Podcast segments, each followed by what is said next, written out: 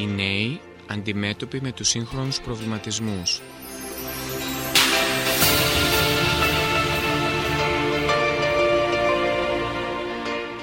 Αναζητούν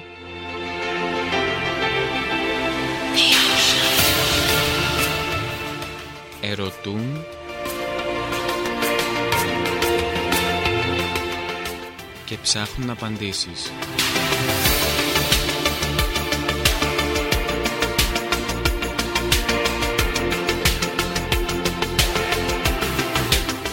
Οι νέοι τολμούν.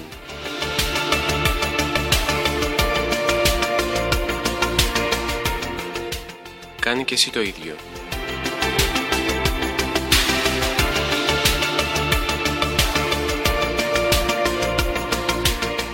Ακούτε την εκπομπή Νεανικές Ανησυχίες.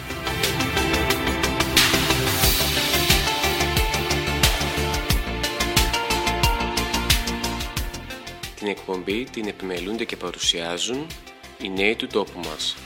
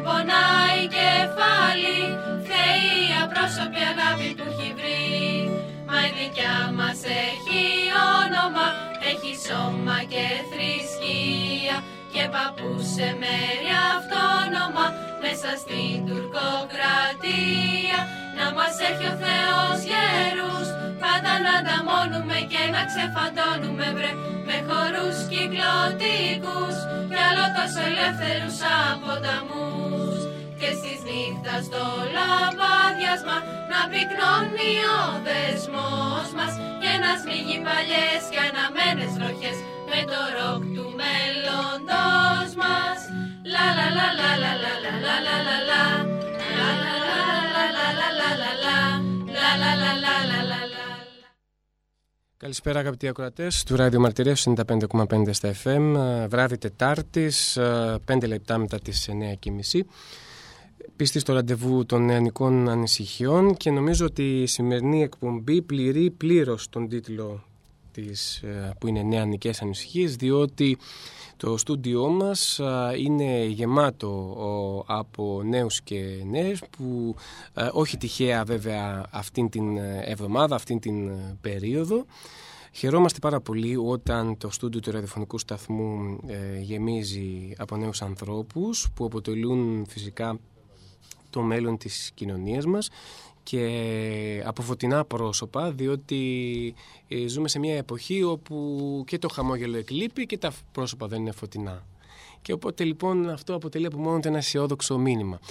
Τα παιδιά που είναι απόψε κοντά μας δεν είναι άλλο από τα παιδιά τα οποία αποτελούν δυναμικά μέλη, στελέχη, αρχηγεία της κατασκήνωσης χρόνια πολλά και τα οποία και φέτος θα απαρτήσουν την κατασκήνωσή μας και θα κοσμήσουν τη Μητρόπολη μας με την παρουσία τους και το έργο τους και την προσφορά τους.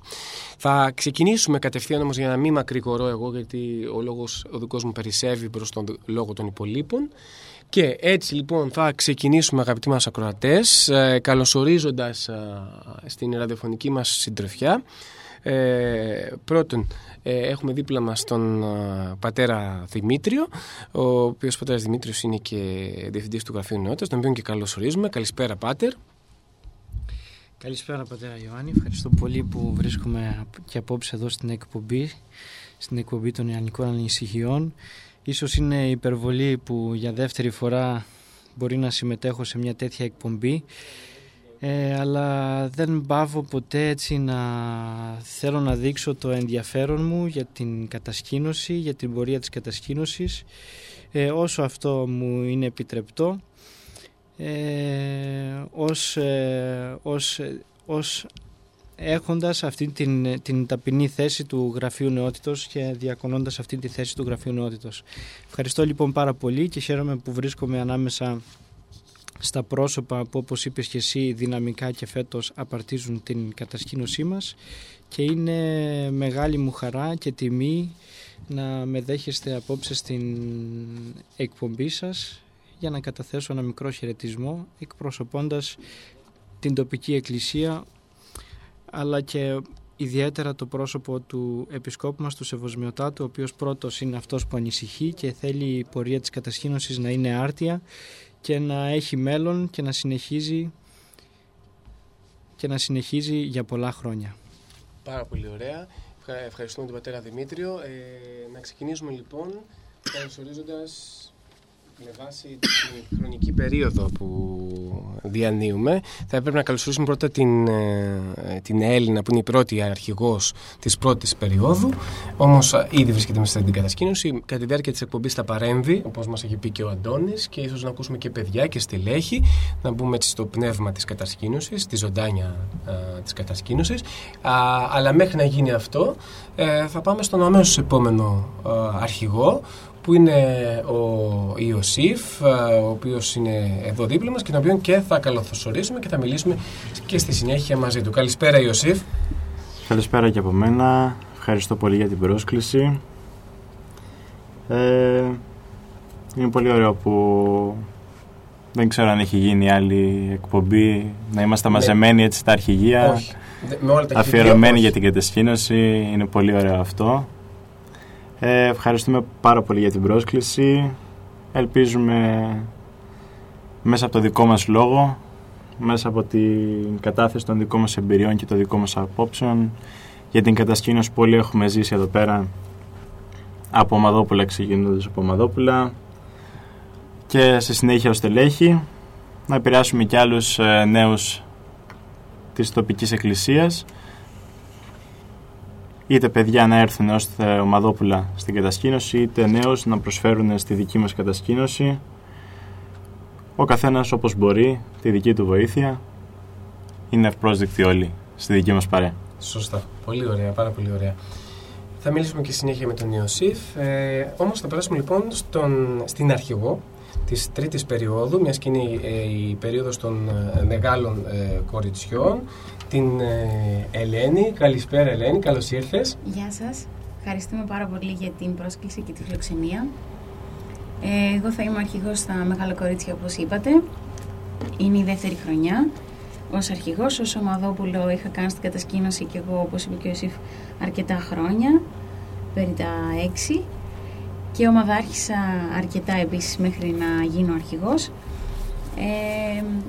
Τώρα να πούμε για την εμπειρία μας, θα πούμε στη συνέχεια. Χαιρόμαστε που είμαστε μέλη της κατασκήνωσης, την υπηρετούμε, τη διακονούμε και κάθε χρονιά είναι μοναδική και ξεχωριστή. Προσπαθούμε πρώτα απ' όλα να περάσουν τα παιδιά καλά και εμείς μαζί με αυτά, με τη βοήθεια του Θεού.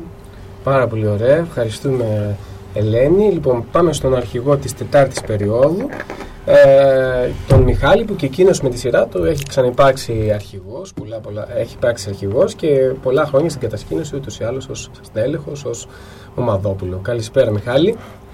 Καλησπέρα και από μένα, ευχαριστούμε για την πρόσκληση. Και είναι ωραίο να γίνουν τέτοιες ενέργειες, να μαθαίνουν έτσι και άλλοι και παιδιά και μεγαλύτεροι για την κατασκήνωση, γιατί είναι πραγματικά κάτι πολύ ωραίο και για τα στελέχη, αλλά δίνει και πάρα πολλά στα παιδιά. Ο τρόπος λειτουργίας έτσι και ο στόχος της είναι πολύ επικοδομητικός. Αυτά, ευχαριστούμε πάρα πολύ για την πρόσκληση, ελπίζουμε να βγει κάτι καλό από αυτή τη συνάντηση. Σίγουρα θα βγει κάτι καλό και... ή όταν ακούμε νέους ανθρώπους έτσι, που εκπέμπουν την ελπίδα και έχουν αυτό το χαμόγελο και την αισιοδοξία, σίγουρα τα μηνύματα είναι αισιόδοξα. Όμως επίσης στην παρέα μας έχουμε τον Νίκο, ο οποίος είναι στη ρύθμιση του ήχου. Καλησπέρα Νίκο, και ο οποίος ήταν και σε μια συνάντηση πριν στελεχών. Καλησπέρα Νίκο. Καλησπέρα και από μένα, γεια σας. Τον ευχαριστούμε πολύ που ήταν για μια ακόμα φορά κοντά μας εδώ στην εκπομπή μας στη ρύθμιση του ήχου. Τον Αντώνη, ο οποίος είναι πάντοτε ενεργό μέλος της κατασκήνωσης με πολλαπλούς ρόλους κάθε χρονιά. Και εγώ χαίρομαι, χάρηκα που γίνεται και αυτή η εκπομπή σήμερα. Κάθε χρόνο βέβαια κάνουμε ένα αφιέρωμα στην κατασκήνωση, όπως επίσης και έχουμε ζωντανές αναμεταδόσεις από την κατασκήνωση κατά τη διάρκεια της περίοδου, για να μας ενημερώσουν για την γιορτή τους, αλλά και για να μας πούνε πώς περνάνε. Και αυτό γίνεται σχεδόν από όταν ξεκίνησε η κατασκήνωση, γιατί με διαφορά 5 ετών έχει με το ραδιοφωνικό μας σταθμό, που φέτος θα κλείσει 25 χρόνια, η κατασκήνωση φέτος κλείνει 21 χρόνια. Άρα ο σταθμός και η κατασκήνωση ήταν κάτι που συνδέθηκε από την πρώτη στιγμή. Και γι' αυτό άλλωστε και η σημερινή μας εκπομπή. Άρα θα γίνει θεσμός, κάθε χρόνο θα την κάνουμε. Ωραία, ναι, πρέπει να κάπως να το εδραιώσουμε, είναι πολύ ωραίο. Λοιπόν, όμως επίσης στη συντροφιά μας έχουμε και άλλα παιδιά που ίσως λίγο ντρέπονται να μιλήσουν και δεν θα τους πιέσουμε, αλλά τουλάχιστον να πούνε μια καλησπέρα. Είναι τουλάχιστον απαραίτητο να μας πούνε μια καλησπέρα. Αν δεν θέλουν να μας πούνε τα ονόματά τους, εντάξει, τουλάχιστον να ακούσουμε την καλησπέρα τους και αυτό είναι υπέρ αρκετό. Γεια σας. Λέγομαι Μιχάλης. Καλώς το Μιχάλη. Βρίσκομαι στην κατασκήνωση ως Ομαδόπουλο 9 χρόνια. Ήταν από τις καλύτερες κατασκηνώσεις που υπάρχουν, πιστεύω, στον τόπο μας. Αυτά τα χρόνια που υπήρξα ως Ομαδόπουλο, πολλά πράγματα απλόχερα μου προσφέρθηκαν από τους ομαδάρχες και τα στελέχη, και φέτος πρώτη χρονιά εγώ πηγαίνω ως στέλεχος της κατασκήνωσης να προσφέρω και εγώ με τη σειρά μου στα παιδιά την αγάπη και τη φροντίδα που μου προσφέρθηκε εμένα. Να σε καλά, ευχαριστούμε πάρα πολύ. Χωρίς κονάκι. Ο επόμενος. Γεια σας και από μένα. Εγώ είμαι Νεκτάριος και τώρα είμαι πλέον ομαδάρχης στην κατασκήνωση. Ξεκίνησα και εγώ από κατασκηνωτής και βοηθός πολλά χρόνια. Και εύχομαι και φέτος να περάσουμε 12 καταπληκτικές ημέρες κατασκήνωσης όπως και κάθε χρόνο. Το 2008 που έχουμε στην κατασκήνωση. Να, και να έχουμε και φέτος ωραίες περιόδους. Τέλεια, σας ευχαριστούμε πάρα πολύ. Μόνο την καλησπέρα. Και ας μην μας πεις τίποτα. Λοιπόν, δεν πειράζει, ντρέπεσαι. Εντάξει, ντρέπεσαι. Πάρα πολύ ωραία. Λοιπόν, εμείς θα ξεκινήσουμε εδώ την εκπομπή μας μετά τους χαιρετισμούς με τον πατέρα Δημήτριο, αλλά θα ήθελα αν έχουμε την δυνατότητα πριν περάσουμε να μιλήσουμε με τον πατέρα Δημήτριο να ακούσουμε ένα ακόμα τραγούδι, το δεύτερο κατά σειρά, και ξεκινάμε αμέσως την συζήτησή μας. Να πούμε βέβαια για όποιον θέλει να παρέλει ή να πει οτιδήποτε, το 27805 και 27806 με πρόθεμα το 28210 είναι στην διάθεσή του. Πάμε λοιπόν στο δεύτερο μουσικό διάλειμμα. Να πούμε τα τραγούδια που ακούστηκαν, και το πρώτο και τα επόμενα είναι τραγούδια της κατασκήνωσης, δηλαδή τραγούδια που έχουν ηχογραφηθεί από στελέχη παλαιότερων ετών της κατασκήνωσης και τα οποία ακόμα τραγουδιούνται και υπάρχουν και στα τεφχάκια, σε όλα τα τεφχάκια της κατασκήνωσης μέχρι και το φετινό. Πάμε λοιπόν σε μουσικό διάλειμμα και επιστρέφουμε.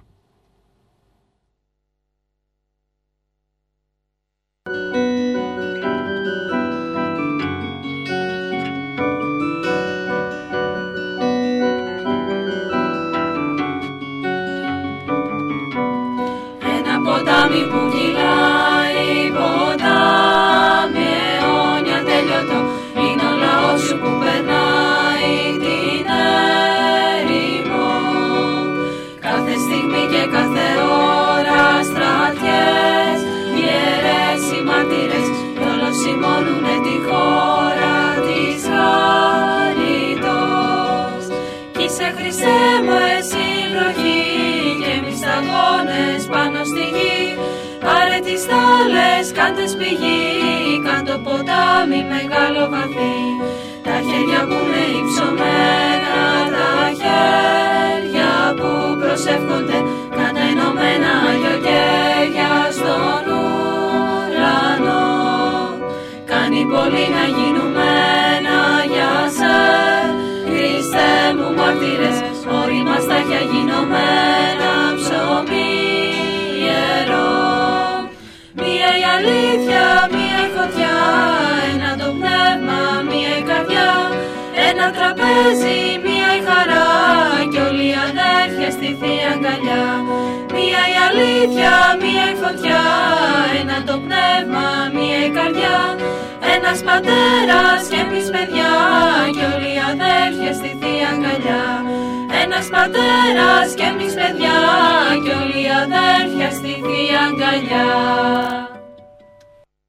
Λοιπόν, επιστρέψαμε λοιπόν και πάλι εδώ κοντά σας, ζωντανά, είναι ζωντανή εκπομπή και όλοι λοιπόν εδώ που είμαστε έτσι νιώθουμε τη χαρά της απόψινής συζητήσεως. Θα παρακαλέσουμε τον Αντώνη, επειδή και ο χρόνος κυλάει, αν θα μπορούσε να επικοινωνήσει με την Έλενα, γιατί ξέρουμε ότι το πρόγραμμα είναι πολύ πιεστικό, και να ξαναπροσπαθήσεις.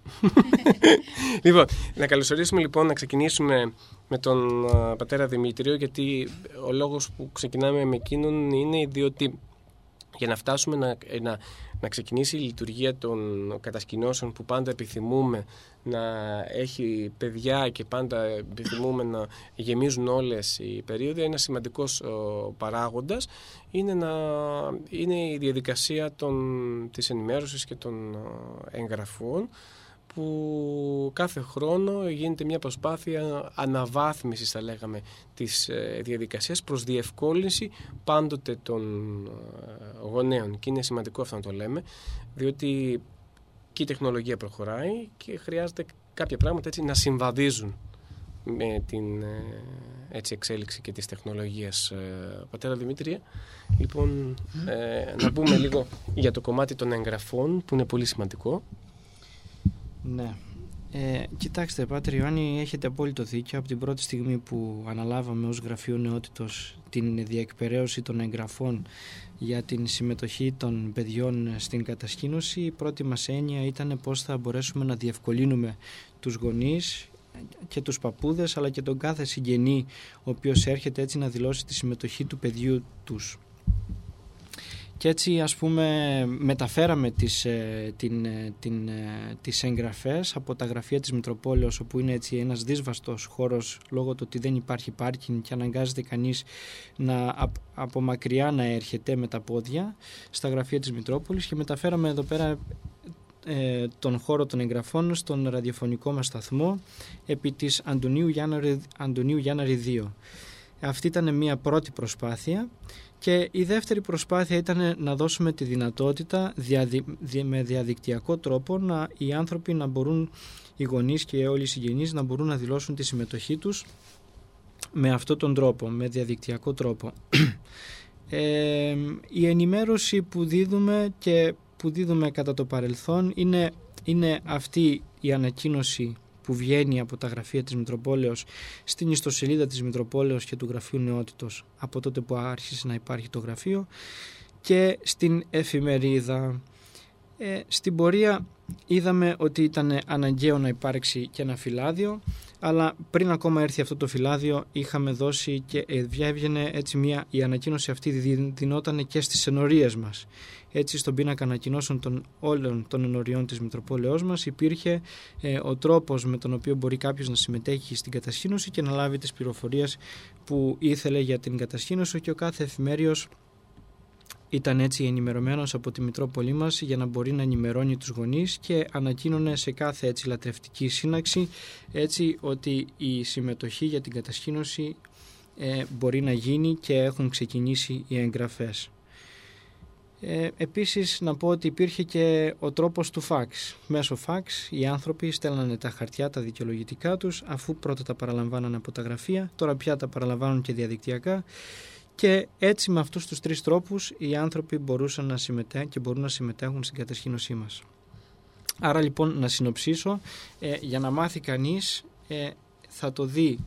για την κατασκήνωση θα το δει διαδικτυακά, βγαίνει η ανακοίνωση σχετική από τα γραφεία της Μητροπόλεως μας.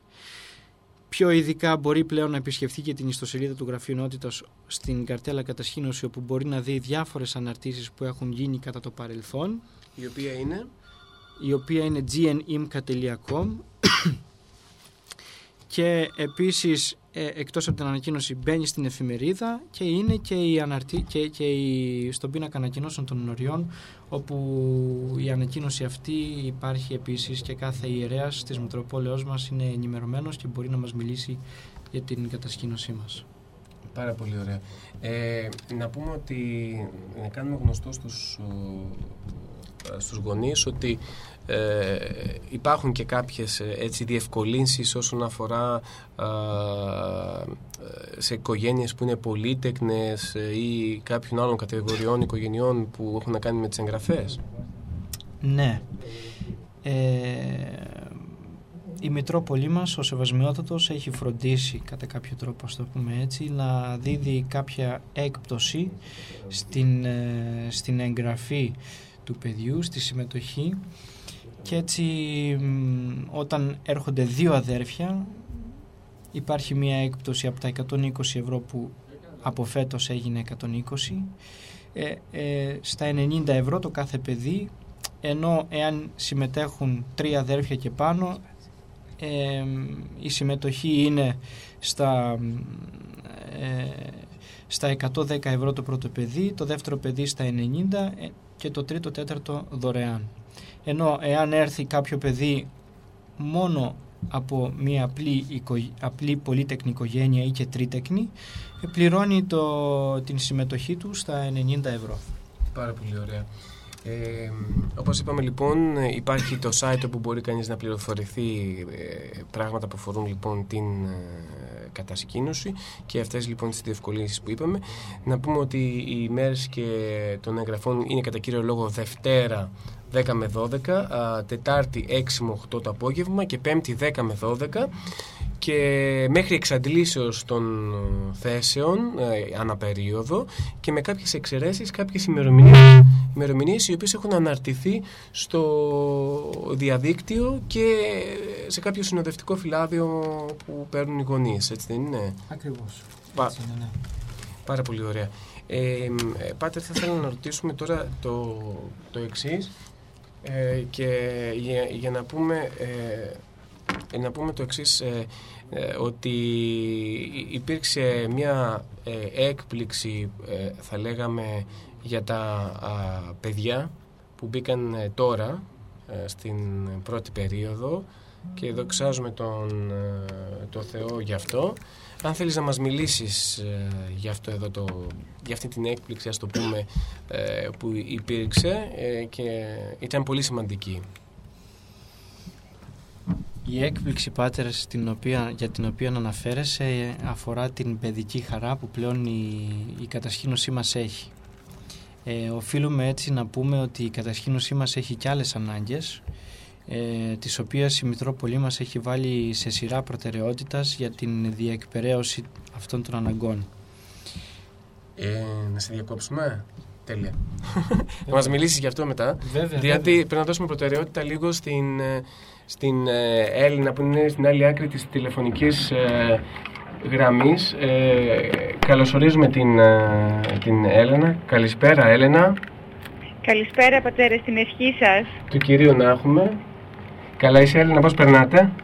Δόξα τω Θεώ, πολύ όμορφα, ειδικά αυτές τις τελευταίες μέρες που τελείωσε και ο καύσωνας, γιατί αν και εμείς είμαστε μέσα στα δέντρα, δυσκολευτήκαμε πάρα πολύ το Σάββατο και την Κυριακή, αλλά δόξα τω Θεώ πλέον έχουμε επανέλθει σε φυσιολογικά για την κατασκήνωση επίπεδα. Και περνάμε όμορφα. Είχατε και τον καύσωνα, αυτό είναι αλήθεια. Ναι. Όντως πραγματικά θα ήταν λίγο δύσκολα.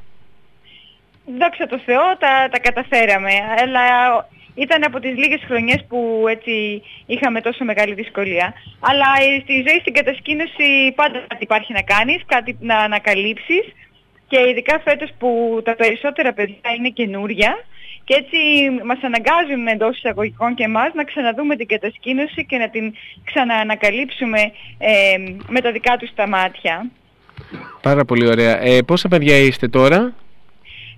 Είμαστε 92 παιδιά και τα υπόλοιπα και έχουμε και περίπου κοντά στα 20 στελέχη. Και έτσι όπως τα έχεις δει, τα καινούργια παιδιά πόσο περίπου τα έχεις υπολογίσει? Συγγνώμη. Τα καινούργια παιδιά, ο αριθμός των καινούριων παιδιών. Πολύ χοντρικά πρέπει να είναι στα 2/3. Α, πάρα πολύ. Αυτό είναι πολύ ευχάριστο.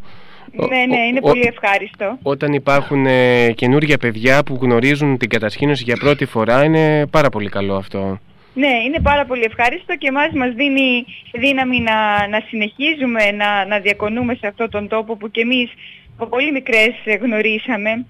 Και ξεκινήσαμε να διακονούμε από τα εφηβικά μας χρόνια, παρόλες τις αντιξοότητες που ίσως συναντούμε και κατά την προετοιμασία και κατά τη διάρκεια της περίοδου. Είναι πραγματικά όμορφο και ελπιδοφόρο να βλέπεις και νέους γονείς αλλά και νέα παιδιά να εμπιστεύονται την εκκλησία, την τοπική εκκλησία και να στέλνουν τα παιδιά τους στην κατασκήνωση. Δόξα τω Θεώ. Ήθελα να ρωτήσω το φετινό θέμα της κατασκήνωσης. Το φετινό θέμα της κατασκήνωσης είναι η Ναός Νεν, από το εγώ στο εμείς. Ουσιαστικά αναφερόμαστε στην ενότητα την οποία θα πρέπει να έχουμε, να προσπαθήσουμε να έχουμε στην κοινωνία μας και αν δεν το ξεκινήσουμε από την οικογένειά μας, από τους φίλους μας, από το σχολείο, από την κατασκήνωση, πώς θα τα καταφέρουμε στην ευρύτερη κοινωνία όπου υπάρχουν τόσες πολλές διαφορετικές γνώμεις, απόψεις, αντιλήψεις. Και έτσι με τα παιδιά από την πρώτη μέρα προσπαθούμε να κατακτήσουμε αυτό, να γνωριστούμε η μία με την άλλη και να ενωθούμε, να μάθουμε τι σημαίνει αλληλεγγύη και να δουλέψουμε ουσιαστικά για ένα καλύτερο αύριο, για μια καλύτερη κοινωνία. Γιατί η κατασκήνωσή μας είναι μια μικρογραφία της κοινωνίας. Και είμαστε, πιστεύω, σε καλό δρόμο. Είμαστε σε καλό δρόμο, δόξα τω Θεώ. Ωραία, πάρα πολύ ωραία.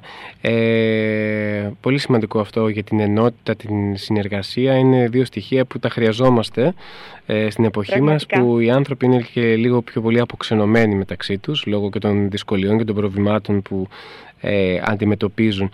Και το πρόγραμμα πώς κυλάει, ανταποκρίνονται και τα καινούργια παιδιά στο πρόγραμμα της κατασκήνωσης που ίσως το βλέπουν πρώτη φορά. Το πρόγραμμα της κατασκήνωσης είναι έτσι χτισμένο, με σοφία θα έλεγα, και δεν υπάρχει χρόνος για τα παιδιά να βαρεθούν και να μην μπορέσουν να ενσωματωθούν σε αυτό.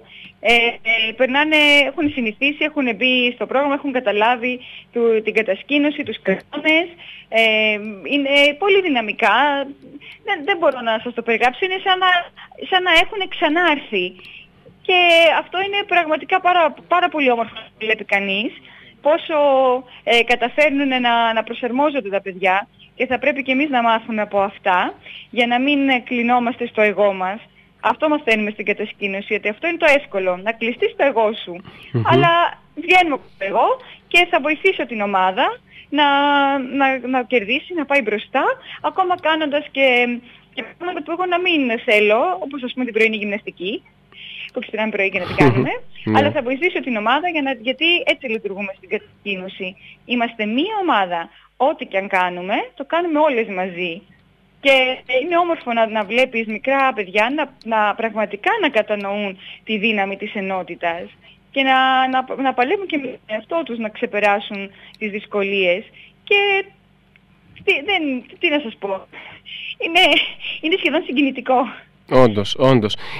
Φαντάζομαι ότι σε λιγάκι, ίσως τις επόμενες ημέρες, θα αρχίσετε να δουλεύετε τη γιορτή, η οποία πότε είναι? Η γιορτή μας θα γίνει τη Δευτέρα στις 7:30 το απόγευμα. 7:30. Εδώ στην κατασκήνωση βέβαια. Πάρα πολύ ωραία, για να το ξέρουν λοιπόν και οι γονείς. Βεβαίως, θα προσπαθήσουμε λοιπόν να είμαστε εκεί. Να σας ενημερώσουμε βέβαια, Έλενα, ότι αυτή τη στιγμή απέναντί μου είναι και οι τρεις αρχηγοί. Χαιρετώ τα αρχηγεία. Να σας πούμε μια καλησπέρα λοιπόν. Καλησπέρα, Έλενα.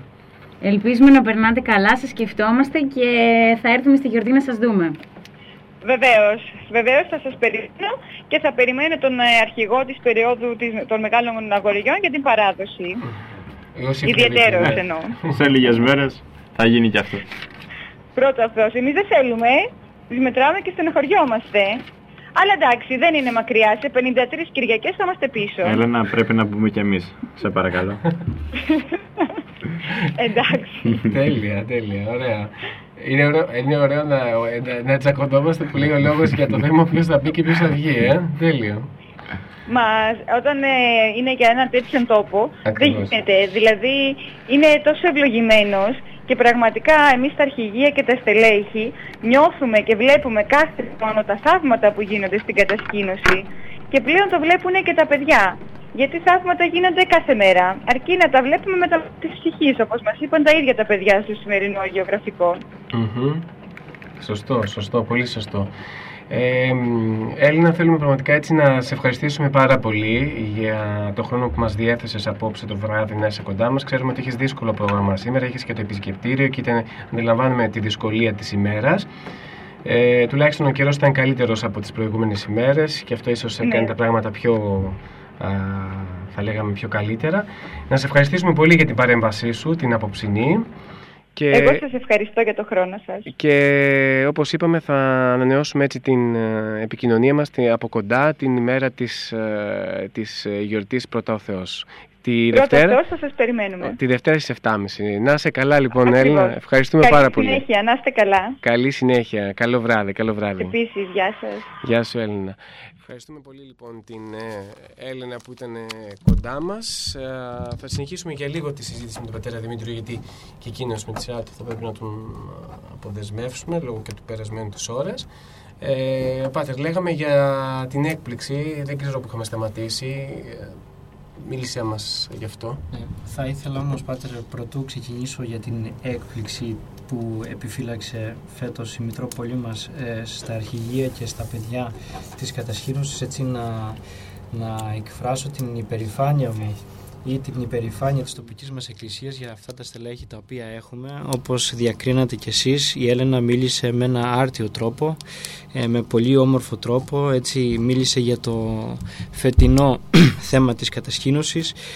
Γνωρίζουν να εκπροσωπούν την κατασκήνωση ως αρχηγείο και ενωμένοι, και αυτό πραγματικά τιμάει τα ίδια τα πρόσωπα και τιμάει την τοπική μας εκκλησία και καμαρώνει, και πιστεύω αυτό είναι το αίσθημα και αυτό είναι το αίσθημα του επισκόπου μας και το εκφράζω έτσι στον απόλυτο του τρόπο, με αδυναμίες βέβαια, χωρίς να είμαι ικανός και εγώ να είμαι τέλειος. Ωραία. Λοιπόν, για την παιδική χαρά λοιπόν, φέτος μετά από 2 χρόνια που η κατασκήνωσή μας είχε έλλειψη παιδικής χαράς, Πλέον η κατασκήνωσή μας έχει παιδική χαρά. Η Μητρόπολη μας, τα γραφεία, ο Σεβασμιότατος βλέπει τις ανάγκες της κατασκήνωσής μας και προσπαθεί έτσι με σειρά προτεραιότητας, πώς μπορώ να το πω αλλιώς, να δίδει τις λύσεις και να προχωράει στην επίλυση των προβλημάτων και των αναγκών της κατασκήνωσης. Και έτσι πλέον έχουμε από τούτο και εντεύθεν την παιδική χαρά και ελπίζω να την έχουμε για πολλά χρόνια και όχι μόνο αυτήν ακριβώς όπως την έχουμε τώρα, αλλά να είναι κάθε χρόνο και καλύτερη, με περισσότερα παιχνίδια, για να μπορούν να εξυπηρετούνται περισσότερα παιδιά στην παρουσία τους μέσα στην παιδική χαρά. Και βεβαίως να πούμε ότι ελπίζουμε και ευχόμαστε τέτοια έργα μικρότερα και μεγαλύτερα πνοής και που βοηθάνε την κατασκήνωση στην αναβάθμισή της να συνεχίζονται να γίνονται και φέτος και τις επόμενες χρονιές, γιατί σίγουρα αποτελούν και έναν, θα λέγαμε, τρόπο να γνωρίσουν και ακόμα περισσότερα παιδιά την κατασκήνωση και πώς αυτή λοιπόν εξελίσσεται. Και βεβαίως, κλείνοντας έτσι τη σύντομη μας συζήτηση και δίνοντας το λόγο σε καθένα από τα παιδιά μετά να μας πούν τις εμπειρίες τους, την καθημερινότητά τους μέσα από την κατασκήνωση και έξω από αυτήν,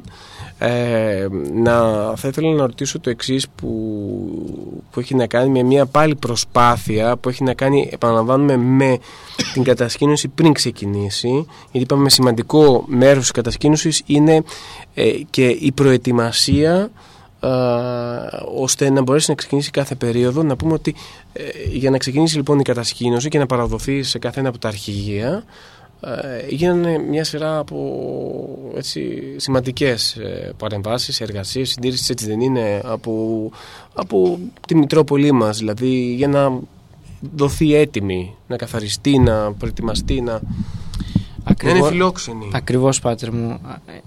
Να αναφέρουμε εδώ πέρα λοιπόν ότι πατέρες από τη Μητρόπολη μας ανέβηκαν απάνω στον χώρο της και εργάστηκαν για την αποψήλωση των δέντρων, για την καθαριότητα, αλλά όμως, Πάτερ μου, δεν θα πρέπει να παραλείψουμε και το μοναστήρι της Χρυσοπηγής, φυσικά, το οποίο έτσι ενδιαφέρεται, επιβλέπει, φροντίζει.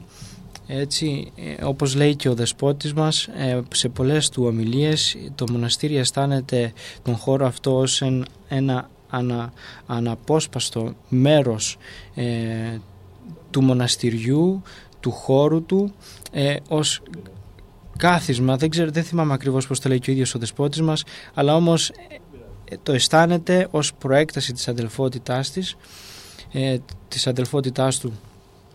Και έτσι φροντίζει για την άρτια λειτουργία της κατασκήνωσης και πάνω απ' όλα έτσι φροντίζει για την στελέχωση της κατασκήνωσης και είναι ιδιαίτερη ευλογία για τη Μητρόπολη μας που έχουμε ένα τέτοιο μοναστήρι, ανθρώπους αφιερωμένους στον Θεό, έτσι να ενδιαφέρονται τόσο πολύ για τα νιάτα μας και για την πορεία της κατασκήνωσης της Μητροπόλεως μας. Δοξάζουμε τον Θεό και όσο αυτό μου είναι επιτρεπτό, τους ευχαριστώ. Αυτό, μια ευχαριστία που πιστεύω εκπροσωπεί όλο τον κόσμο. Ωραία, πολύ ωραία. Και μια τελευταία ερώτηση, να πούμε ότι έγινε έτσι μια προσπάθεια να δημιουργηθεί και δημιουργήθηκε έτσι ένα φυλάδιο που αφορά την κατασκήνωση και το οποίο βέβαια διανέμεται στους γονείς όταν ανέρχονται να γραφτούν, έτσι, για να μάθουν και περισσότερες πληροφορίες, να δουν κάποιο φωτογραφικό υλικό. Αν θέλεις να μας πεις δύο λόγια. Κοιτάξτε, Πάτερ, οι γονείς, εμείς που έχουμε αναλάβει το ζήτημα των εγγραφών, διαπιστώσαμε έτσι ένα ερωτηματικό στους γονείς. Πώς είναι αυτή η κατασκήνωση, και μάλιστα από γονείς νέους που δεν έχουν έρθει ποτέ στην κατασκήνωση του Αγίου Παύλου. Και πάντοτε οι άνθρωποι, ας πούμε, εκφράζαν ακόμα και την επιθυμία να επισκεφθούν τον χώρο όταν ο χώρος αυτός δεν ήταν δυνατόν να τους δεχθεί λόγω της προετοιμασίας που γίνεται κάθε χρόνο πριν το ξεκίνημα της κατασκήνωσης. Και έτσι λοιπόν δημιουργήσαμε αυτό το φυλάδιο για να αποφεύγουμε τις επαναλήψεις των λόγων μας προς αυτούς, αλλά και να ενημερώνεται ο γονέας χωρίς να έρχεται σε εμάς. Αυτό το φυλάδιο έχει φτάσει και μπορεί να φτάσει στον οποιοδήποτε μέσο του διαδικτυακού χώρου, αλλά και διανέμεται και από χέρι σε χέρι φτάνει σε χώρους και σε μέρη που ούτε καν μπορεί να σκεφτεί κανείς πώς μπορεί να φτάσει εκεί. Έτσι λοιπόν το φυλάδιο αυτό λοιπόν εξυπηρέτησε πάρα πολύ σε αυτό. Έχει κάποιες φωτογραφίες από το πώς είναι ο χώρος πανοραμικά, έτσι, και επί εδάφους μια φωτογραφία, έτσι, για να καταλάβουν οι γονείς τι θα πει όταν λέμε σκηνές. Πολλοί μας ρωτούν τι θα πει σκηνές, πώς είναι οι σκηνές. Ναι, φαντάζονται κάτι πολύ μικρό, σαν κάτι κάμπιν. Σαν κάμπιν. Και έτσι βλέπουν τις σκηνές, βλέπει και το σπιτάκι, αν δεν κάνω λάθος, παραδίπλα, βλέπει το ιστορικό της κατασκήνωσης, βλέπει ποια είναι η κατασκήνωση, βλέπει το πρόγραμμα της κατασκήνωσης, που είναι πολύ σπουδαίο. Ένας γονέας δεν μπορεί να δώσει το παιδί του χωρίς να ξέρει τι θα ζήσει και πού θα βρεθεί. Βλέπει, ας πούμε, τι παίρνουν τα παιδιά από την κατασκήνωση, βλέπει επίσης ποια είναι τα στελέχη της κατασκήνωσης. Μπορεί να μην τα αναφέρουμε ονομαστικά, αλλά αναφέρεται, ας πούμε, η ποιότητα του βιογραφικού τους, για το οποίο, όπως είπα και πριν, η Μητρόπολη μας υπερηφανεύεται. Βλέπει τα θέματα που ακολούθησε η κατασκήνωση κάθε χρόνο από την δημιουργία της. Και πλέον όταν δει ότι αυτή η κατασκήνωση είναι κάτι το πολύ όμορφο για να μπορεί να συμμετέχει το παιδί του, βλέπει και τον τρόπο που μπορεί να γίνει η εγγραφή του. Καταλάβατε, έτσι λοιπόν αυτό το φυλάδιο εξυπηρετεί σε αυτό το κομμάτι, ας πούμε, της κατασκηνωτικής ζωής. Πολύ ωραία. Της τοπικής μας εκκλησίας, του Αγίου Παύλου. Υπάρχει φωτογραφικό υλικό για να δείξουμε ότι τα παιδιά μέσα περνούν καλά, διασκεδάζουν, έτσι. Αυτά. Πολύ ωραία. Να πούμε βέβαια ότι και οι γιορτές και φωτογραφικό υλικό με συνεννόηση με τα αρχηγεία θα μπορεί των γιορτών να ανεβαίνει, ώστε οι γονείς να μπορούν εύκολα να τα αναζητούν και να κατεβάζουν τις γιορτές και να μπορούν να τις παίρνουν, να τις έχουν ως αναμνηστικό κατευθείαν μέσα από τις δομές και της ιστοσελίδας της Νεότητας και της Μητροπόλεως, για να μπορούν να έχουν το αντίστοιχο αναμνηστικό. Να πούμε, φίλες και φίλοι, δίνοντας το λόγο τώρα αμέσως κατευθείαν στα παιδιά, να πούμε ότι το έργο της κατασκήνωσης βοηθιέται ταυτόχρονα και από παράγοντες που βρίσκονται και εκτός της τοπικής κοινωνίας, όπως και από την Αθήνα. Μάλιστα μόλις το Σάββατο μας ήρθε έτσι μια πολύ σημαντική δωρεά από ένα ίδρυμα των Αθηνών, το Ίδρυμα Μποδοσάκη. Την παρέλαβε ο πατέρας Δημήτριος το Σάββατο και αναφερόταν, να πούμε, ότι φρόντισαν το συγκεκριμένο ίδρυμα να παρέχει το πρωινό, ό,τι δηλαδή περιλαμβάνει το πρωινό και το δεκατιανό, τουλάχιστον όλων των 4 περιόδων το πρωινό, και το δεκατιανό τουλάχιστον μέχρι και την 3η περίοδο, και έρχεται και της 4ης εν συνεχεία. Οπότε είναι πολύ σημαντικό και ανακουφίζει και τη Μητρόπολη, αλλά βοηθάει και το έργο της κατασκήνωσης, σωστά. Θα ήθελα, έτσι, Πάτρε μου, να διευκρινίσω σε αυτό για να μην υπάρξουν παρεξηγήσεις. Το Ίδρυμα Μποδοσάκη έδωσε μια απάντηση μετά από αίτημα του Γραφείου Νεότητος. Τα κεντρικά γραφεία, το οποίο Γραφείο Νεότητος αποτελεί κεντρικό γραφείο, αλλά και τα υπόλοιπα γραφεία, δηλαδή οι υπόλοιποι άνθρωποι που απαρτίζουν τα γραφεία της Μητροπολεως μας, κάναν και αυτή η κίνηση και απευθύνθηκαν σε διάφορους, έτσι, φορείς της τοπικής μας εκκλησίας, της τοπικής μας κοινωνίας, για να δώσουν μια δωρεά προς την κατασκήνωση. Και έτσι εμείς αναφέρουμε και στην ιστοσελίδα μας το Ίδρυμα Μποδοσάκη, αλλά όμως η Μητρόπολη μας έχει δεχτεί και άλλες, έτσι, δωρεές από διάφορους άλλους φορείς τοπικής μας κοινωνίας, τους οποίους εμείς δεν είναι δυνατόν να γνωρίζουμε. Τους γνωρίζουμε, εάν ρωτήσουμε σίγουρα θα μας πούν, αλλά η Μητρόπολη μας, έτσι, με τον δικό της τον τρόπο θα ευχαριστήσει και αυτούς, όπως και εμείς, έτσι, ευχαριστήσαμε μετά από αίτημά μας το Ίδρυμα Μποδοσάκη. Πάρα πολύ ωραία. Ευχαριστούμε τον Πάτερ. Λοιπόν, θα κάνουμε 1 λεπτό μουσικό διάλειμμα για να ξεκινήσουμε κατευθείαν με τα παιδιά και θα δώσουμε το λόγο στην Έλληνα που είναι και η κοπέλα της παρέας, η μοναδική, και νομίζω προηγείται. Λοιπόν, διάλειμμα και επιστρέφουμε σε λιγότερο από 1 λεπτό.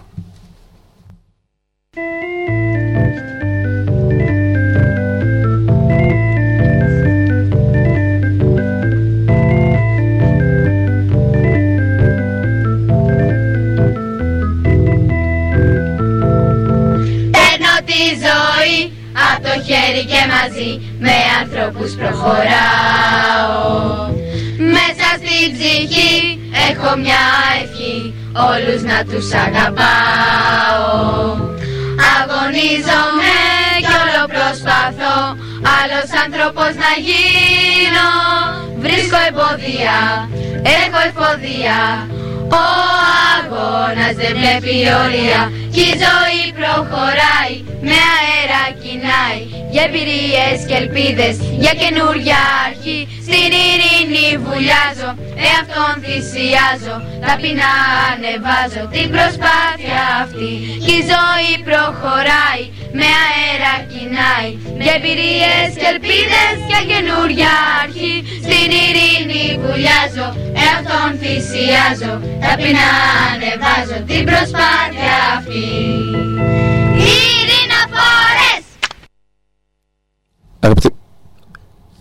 Είμαστε λοιπόν και πάλι, είμαστε εδώ και πάλι κοντά σας, φίλες και φίλοι ακροατές, για την συνέχεια της εκπομπής μας. Ευχαριστούμε τον πατέρα Δημήτριο που μας πληροφόρησε για όλα αυτά. Και θα δώσουμε λοιπόν το λόγο στην Ελένη, που είναι η αρχηγός της τρίτης περίοδου. Και ήθελα να σε ρωτήσω, Ελένη, μπορεί να φανεί έτσι κοινότυπη η ερώτηση, αλλά είναι πάντα σημαντική, θεωρώ. Γιατί το να ξεκινήσει κάποιος από απλό παιδί στην κατασκήνωση, δηλαδή ως ομαδόπουλο, να πάει ομαδάρχης, στέλεχος, αρχηγός, είναι μια κλιμάκωση η οποία έχει να κάνει με την προσωπική εμπειρία και την κατάθεση ψυχής που βάζει το κάθε πρόσωπο στην κατασκήνωση, όπως είπαμε, από ομαδόπουλο έως και αρχηγός. Έχει πολύ μεγάλη σημασία, γιατί μπορεί κάποιος να ενθουσιαστεί και μετά ο ενθουσιασμός του να πέσει καθοδικά, και κάποιον πρέπει να παραμείνει πάντοτε ανωδικά και να φτάσει. Λοιπόν, αν θέλεις να μας μιλήσεις λοιπόν για την προσωπική σου εμπειρία και φυσικά και τα υπόλοιποι αρχηγοί. Έτσι ακριβώς είναι. Είναι όντως η κατάθεση ψυχής μας στην κατασκήνωση. Το να πας σε μια κατασκήνωση είναι εύκολο. Οι πολλοί γονείς στέλνουν τα παιδιά τους σε μια κατασκήνωση και βλέποντας και κάνοντας, αν περνάνε καλά συνεχίζουν, αν δεν περνάνε καλά δεν ξαναπάνε. Εγώ από όσο θυμάμαι τα χρόνια που πήγαινα κατασκήνωση, πήγαινα 6 συνεχόμενα χρόνια, δηλαδή περίμενα να έρθει το καλοκαίρι για να πάω. Είχα φοβερή ζέση και χαρά για να ξαναβρεθώ σε αυτό το μέρος, με αυτό το πρόγραμμα που κάναμε, που κάθε χρόνο, ενώ ήταν το πρόγραμμα η ίδια η δομή του, ήταν πολύ διαφορετικό, πάντα εμπλουτισμένο, και αυτό που ξεχώριζε κάθε χρονιά ήταν η αστήρευτη αγάπη που παίρναμε τόσο από τις ομαδάρχες μας και το αρχηγείο, όσο και από τα παιδιά μεταξύ μας. Αυτό λοιπόν, αυτή η αγάπη και για την κατασκήνωση και η κατάθεση της ψυχής μας εκεί, εμένα προσωπικά με οδήγησε να γίνω και ομαδάρχησα. Που εκεί πάμε σε ένα άλλο επίπεδο. Πάμε στο επίπεδο το να μοιράσουμε την αγάπη και να τη δώσουμε στα παιδιά που έρχονται να ζήσουν αυτό που ζήσαμε εμείς.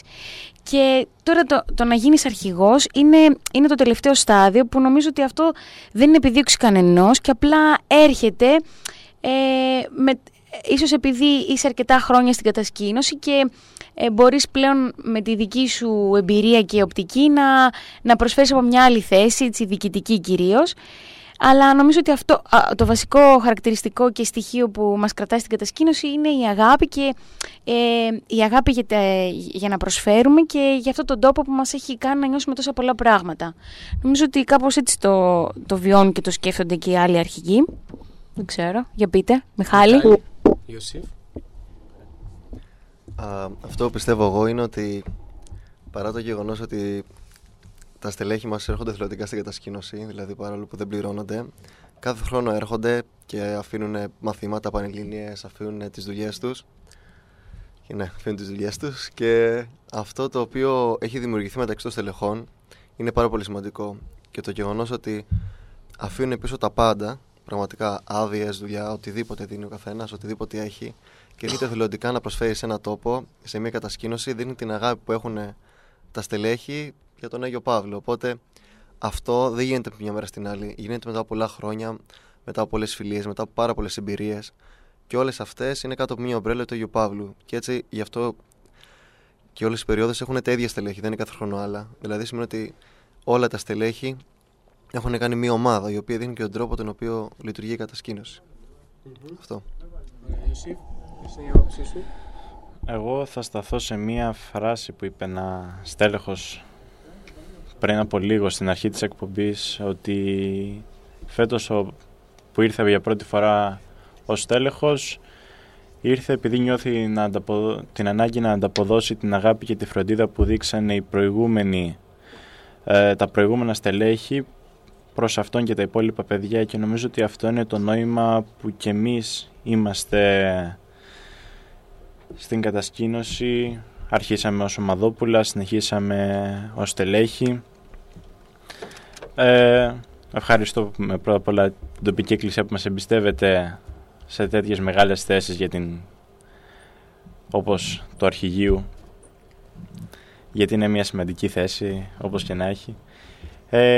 Αλλά αυτό προέκυψε, όλη η πορεία μας στην κατασκήνωση προέκυψε και από εμάς, από την αγάπη και την φροντίδα που δείξαν οι προηγούμενοι μας, τα προηγούμενα στελέχη, οι προηγούμενοι ομαδάρχες μας, τα προηγούμενα αρχηγεία, και βλέποντας αυτούς και το πώς δρούσαν αυτοί και το τι έκαναν, περπατάμε κι εμείς στα δικά τους βήματα, όπως τόσα χρόνια που υπάρχει η κατασκήνωση αυτή. Αυτό. Τέλεια. Πάρα πολύ ωραία. Είχαμε ένα ακόμα σύντομα. Εμείς πούμε ότι συζητήσεις μας ανάμεσα έχουμε κάνει έτσι μικρά μουσικά διαλύματα για να βάλουμε και στους ακροατές λίγο ακόμα πιο πολύ στο πνεύμα της κατασκήνωσης, να πούμε πώς πραγματικά περνάνε και τα παιδιά μέσα από τη ζωή της κατασκήνωσης, τραγουδώντας και μαθαίνοντας πάρα πολλά πράγματα. Έτσι λοιπόν θα κάνουμε ένα μουσικό διάλειμμα. Θα συνεχίσουμε τη συζήτηση αμέσως μετά με κάποιες επίσης πολύ ενδιαφέρουσες ερωτήσεις που έχουν να κάνουν και με την δική μας κατασκήνωση, και με ποιες διαφορές ενδεχομένως να βρίσκουν με άλλες κατασκηνώσεις και με την εμπειρία τους μπορεί να έχουν από άλλες κατασκηνώσεις, για την επιλογή του θέματος, για την οργάνωση του προγράμματος. Δηλαδή ίσως κάθε αρχηγός μεν ακολουθεί έναν κάποιο σκελετό, αλλά ανάλογα και με τα παιδιά που διαθέτει και το δυναμικό που διαθέτει από στελέχη, από ομαδόπουλα, διαμορφώνει αντίστοιχα το πρόγραμμα της περίοδου των παιχνιδιών. Όλα παίζουν πολύ σημαντικό ρόλο σε αυτά στην κατασκήνωση. Θα συνεχίσει την εκπομπή, το υπόλοιπο της εκπομπής θα συνεχιστεί με τον Αντώνη, ο οποίος είναι σιωπηλός και πάει πάνω κάτω για να μας βοηθήσει στη ρύθμιση του ήχου. Εγώ πραγματικά θέλω να σας ευχαριστήσω πάρα πολύ από τη δική μου σειρά που ήσασταν απόψε κοντά μας, αλλά δυστυχώς κάποιες οικογενειακές υποχρεώσεις, τόσο και εμένα, τόσο και την πατέρα του Δημητρίου, μας κάνουν να πρέπει να αποχωρήσουμε προς το παρόν από την εκπομπή. Ακριβώς, λόγω, όπως μου λέει και ο Ιωσήφ, λόγω μωρών. Ναι, ακριβώς, και είναι η ώρα. Και πραγματικά χαιρόμαστε και σας ευχαριστούμε και σας ευγνωμονούμε που ήρθατε μαζί μας και μοιραστήκατε τον ελεύθερο χρόνο σας, το βραδινό σας χρόνο, από την ξεκούρασή σας, μαζί με εμάς και τους ακροατές. Θα δώσουμε το λόγο λοιπόν στον Αντώνη. Ευχαριστούμε πολύ. Ευχαριστούμε και εμείς για τη φιλοξενία. Και εμείς ευχαριστούμε. Συνεχίζετε εσείς κανονικά την εκπομπή. Ευχαριστούμε τον πατέρα Δημήτριο, να είναι κοντά μας. Ευχαριστώ και εγώ. Θα δώσουμε λοιπόν το λόγο στον Αντώνη, μετά τη 1 λεπτού πάλι διακοπή, όπου θα μας βοηθήσει ο Νίκος. Καρτερούμε μέρα νύχτα να φυσήξει ένας αέρας, σον τον τόπον πον καμένος, τσερθωρή ποτέ δροσάν, για να φέξει καρτερούμε το φως γινής της μέρας, πον να φέρει σον παθενά, και δροσάν και πόσπασαν. Καρτερούμε μέρα νύχτα, να φυσήξει ένας αέρας, σον τον τόπο πον καμένος, και θωρεί ποτέ δροσάν. Για να φέξει καρτερούμε, το φως τζινής της μέρας, πόνα φέρει σον καθένα, τσέδρωσαν και πόσπασαν. Και ξανά πάλι κοντά σας, ακούμε το τραγούδι «Καρτερούμε» και σίγουρα οι αρχηγοί που έχουμε απέναντι καρτερούν την ώρα και τη στιγμή που θα πάνε στην κατασκήνωση. Αποχωρήσανε οι ιερείς μας, οι οποίοι πάνε στα μελλοντικά στελέχη της κατασκήνωσης, τα οποία είναι το ένα μόλις έχει γεννηθεί, και τα άλλα δύο, αν θυμάμαι καλά, είναι 4 ετών. Και 3, ναι. Άρα σε μερικά χρόνια θα είναι στελέχη της Ομαδόπουλα για αρχή. Ναι, και αργότερα βλέπουμε. Ναι. Και να συνεχίσουμε με να μας περιγράψετε ένα καθημερινό πρόγραμμα της κατασκήνωσης. Φυσικά, ένα θα μας περιγράψει πώς περνάνε οι γυναίκες, γιατί έχουν διαφορετικό πρόγραμμα τα κορίτσια με τα αγόρια, εκτός από τα κύρια πράγματα όπως είναι το φαγητό, και στην ψυχαγωγία αλλάζει το πράγμα. Να μας πει η Ελένη, έτσι για αρχή. Να σας πούμε βεβαίως κάποια πράγματα για το ημερήσιο πρόγραμμα. Θέλετε να πω και ώρες? Ναι, γενικά, πώς περνάτε τη μέρα σας. Θα ακουστεί λίγο περίεργο, αλλά δεν πρέπει να το φοβηθούμε. Πρέπει να δοκιμάζουμε καινούργια πράγματα. Σηκωνόμαστε 7:30 το πρωί. Ακούγεται δύσκολο, αλλά είναι πάρα πολύ εύκολο στην κατασκήνωση, γιατί κοιμόμαστε και νωρίς. Σηκωνόμαστε λοιπόν 7:30, έχουμε την πρωινή γυμναστική ακριβώς μετά, έπειτα την πρωινή προσευχή στο εκκλησάκι του Αγίου Παύλου που βρίσκεται μέσα στην κατασκήνωση, και μετά έχουμε το πρωινό μέχρι τις 9. Από τις 9 μέχρι τις 9:30 περίπου έχουμε το αγιογραφικό ή συναξάρι της ημέρας, το οποίο το παρουσιάζουν οι ομαδάρχησες και το αρχηγείο, και μόλις τελειώνει αυτό έχουμε τα διακονήματα. Τα διακονήματα είναι η φροντίδα των κατασκηνωτών και μαζί με των ομαδαρχισών της κατασκήνωσης και του χώρου που μας φιλοξενεί. Δηλαδή είναι πέρα από την καθαριότητα και η διατήρηση του χώρου στην καλύτερη δυνατή κατάσταση. Μετά από αυτό γίνεται μία επίσκεψη του αρχηγείου για να ελέγξει αν όλα γίνανε εντάξει. Έχουμε μετά το δεκατιανό.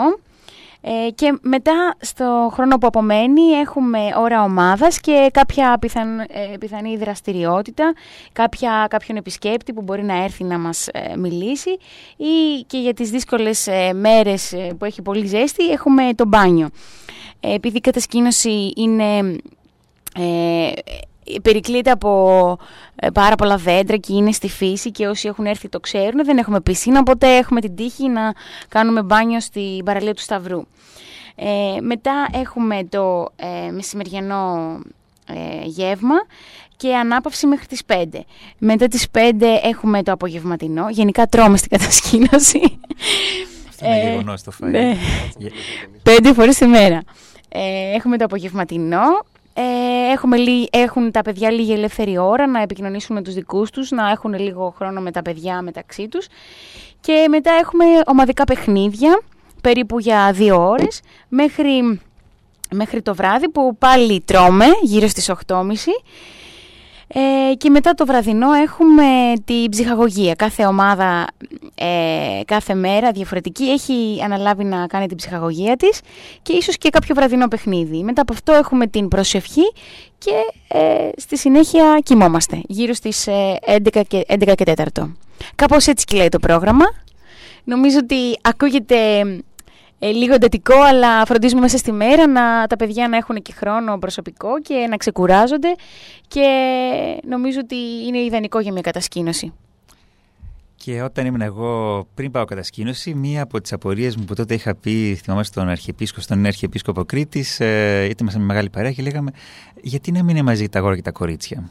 Θα μας απαντήσει αυτό ο Μιχάλης ή ο Ιωσήφ, να μας πει γιατί πρέπει να είναι διαφορετικές οι περίοδοι και πώς διαφοροποιείται το πρόγραμμα ανάλογα με τα αγόρια για τα κορίτσια. Θα ξεκινήσω από το δεύτερο ερώτημα, στο πώς διαφοροποιείται το πρόγραμμα.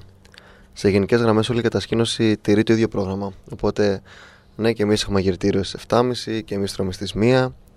Η διαφοροποίηση προκύπτει, όπως μπορώ έτσι πιο χοντρικά να πω, είναι κυρίως στο στο βραδινό παιχνίδι δηλαδή, από 9 με 11 το βράδυ, τα αγόρια έχουμε παιχνίδια μέσα στο δάσος. Γιατί η κατασκήνωση, όπως ξέρετε, είναι ένα τεράστιο δάσος. Τα παιδιά της φαίνεται τουλάχιστον, μας λένε κύριε, πήγαμε στο δάσος. Οπότε ναι, παίζουμε παιχνίδια στο δάσος. Είτε αυτά είναι παιχνίδια στρατηγικής, παιχνίδια θησαυρού, σταθμούς κλπ. Είναι κάτι που αρέσει πάρα πολύ στα παιδιά και γενικά το να παίξουν ένα παιχνίδι μέσα στα δέντρα είναι κάτι που τους αρέσει πάρα πολύ. Αυτά είναι πάνω κάτω η ευθεροποίησή μας. Επίσης έχουμε και εμείς έπαρση υποστολή σημαίας μαζί με τον ύμνο μας. Τώρα όσον αφορά το πρώτο ερώτημα.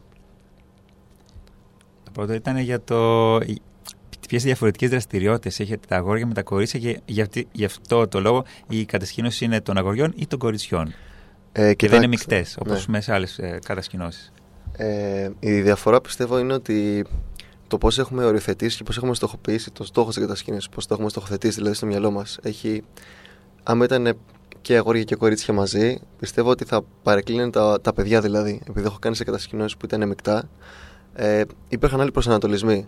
Τώρα που είναι μόνο αγόρια, πιστεύω βοηθάει πάρα πολύ αυτό στο να είναι πιο, μπορώ να πω αυτή τη λέξη, πιο πορωμένα με την κατασκήνωση. Δηλαδή έρχονται πιο τρελά, φωνάζουν, έρχονται ξεχνά, βάζουν μπλούζες, τρέχουν. Δηλαδή πιστεύω αυτό δεν θα υπήρχε αν είχαμε και τα κορίτσια. Και αντίστοιχα για τα κορίτσια πιστεύω ότι γενικά είναι πιο διαφορετικά. Τα αγόρια θα παίξουν πάρα πολύ αθλήματα, τα βραδινά παιχνίδια, δεν θα τραγουδήσουν τόσο πολύ. Έχουν κάποιες διαφορές δηλαδή αγόρια με τα κορίτσια. Και έχω και μια δύσκολη. Έχουμε στην τηλεφωνική μας γραμμή τον Χρήστο τον Πολάκη που ήταν περσινός αρχηγός για πολλά χρόνια και φέτος θα είναι, από ό,τι με ενημερώνουν.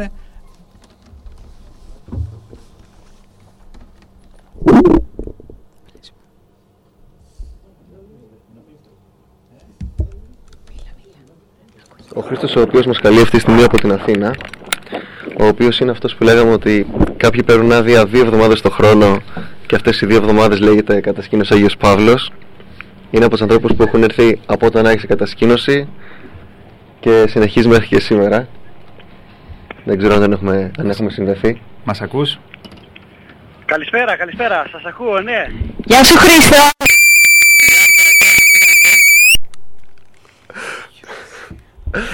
Ναι. Καλά είμαστε, καλά, δόξα τω Θεώ. Είμαστε ενθουσιασμένοι με την κατασκήνωση, γι' αυτό μιλάμε δυνατά, που δεν χρειάζεται στο σταθμό βέβαια γιατί δημιουργούν τεχνικά προβλήματα.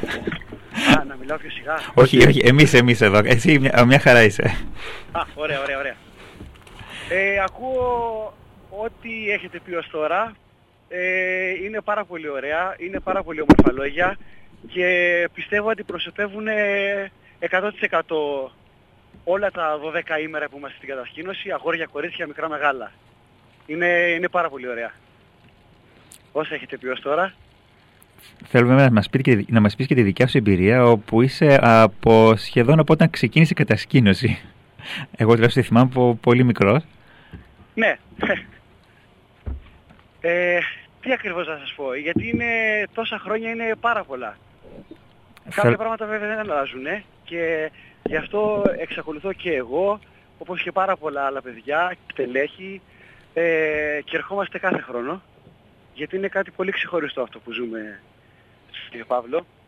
Είναι πραγματικά πολύ ξεχωριστό και χαίρομαι κάθε χρονιά, κάθε φορά που μου δίνεται αυτή η ευκαιρία. Είναι μεγάλη ευλογία να μπορείς να είσαι σε έναν τόπο με άλλους τόσους ανθρώπους, να μοιράζεσαι το ίδιο πρόγραμμα, να μοιράζεσαι την ίδια ζωή, γιατί είναι μια μικρή κοινωνία ο Παύλος, έστω και για αυτές τις λίγες μέρες, και από την πλευρά μας ως στελέχη πιστεύω είναι ό,τι πιο όμορφο αυτό που προσπαθούμε να δώσουμε στα παιδιά, και η ευχαρίστηση της προσφοράς είναι βασικά η ικανοποίηση που νιώθουμε. Δηλαδή κάθε βράδυ που έχουμε έτσι έναν απολογισμό,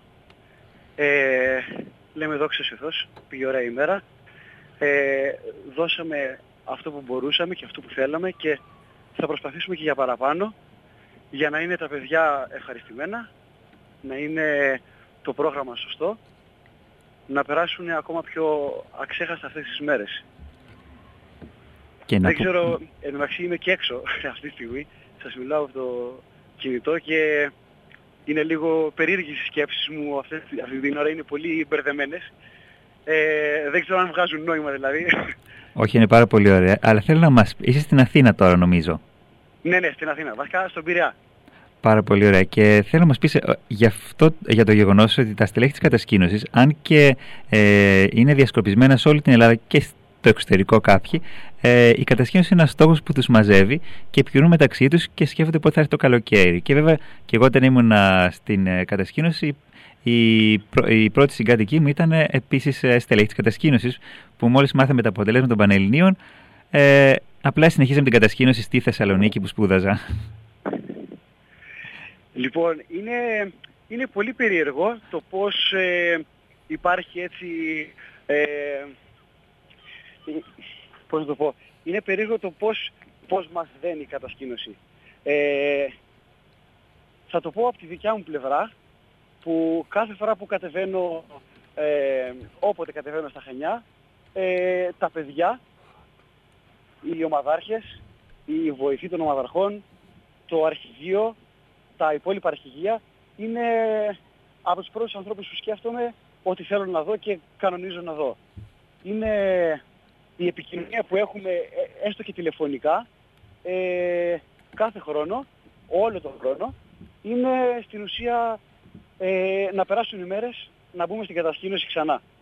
Ή να περάσουν οι μέρες, να αρχίσουμε να οργανώνουμε το πρόγραμμα της ερχόμενης κατασκηνωτικής περίοδου. Είναι... αν κάποιος δεν το έχει ζήσει, είναι ίσως λίγο δύσκολο να το καταλάβει. Αλλά όπως είπε και πιο πριν ο Μιχάλης, γιατί σας άκουγα λίγο πώς ήμουν στον δρόμο, η κατασκήνωση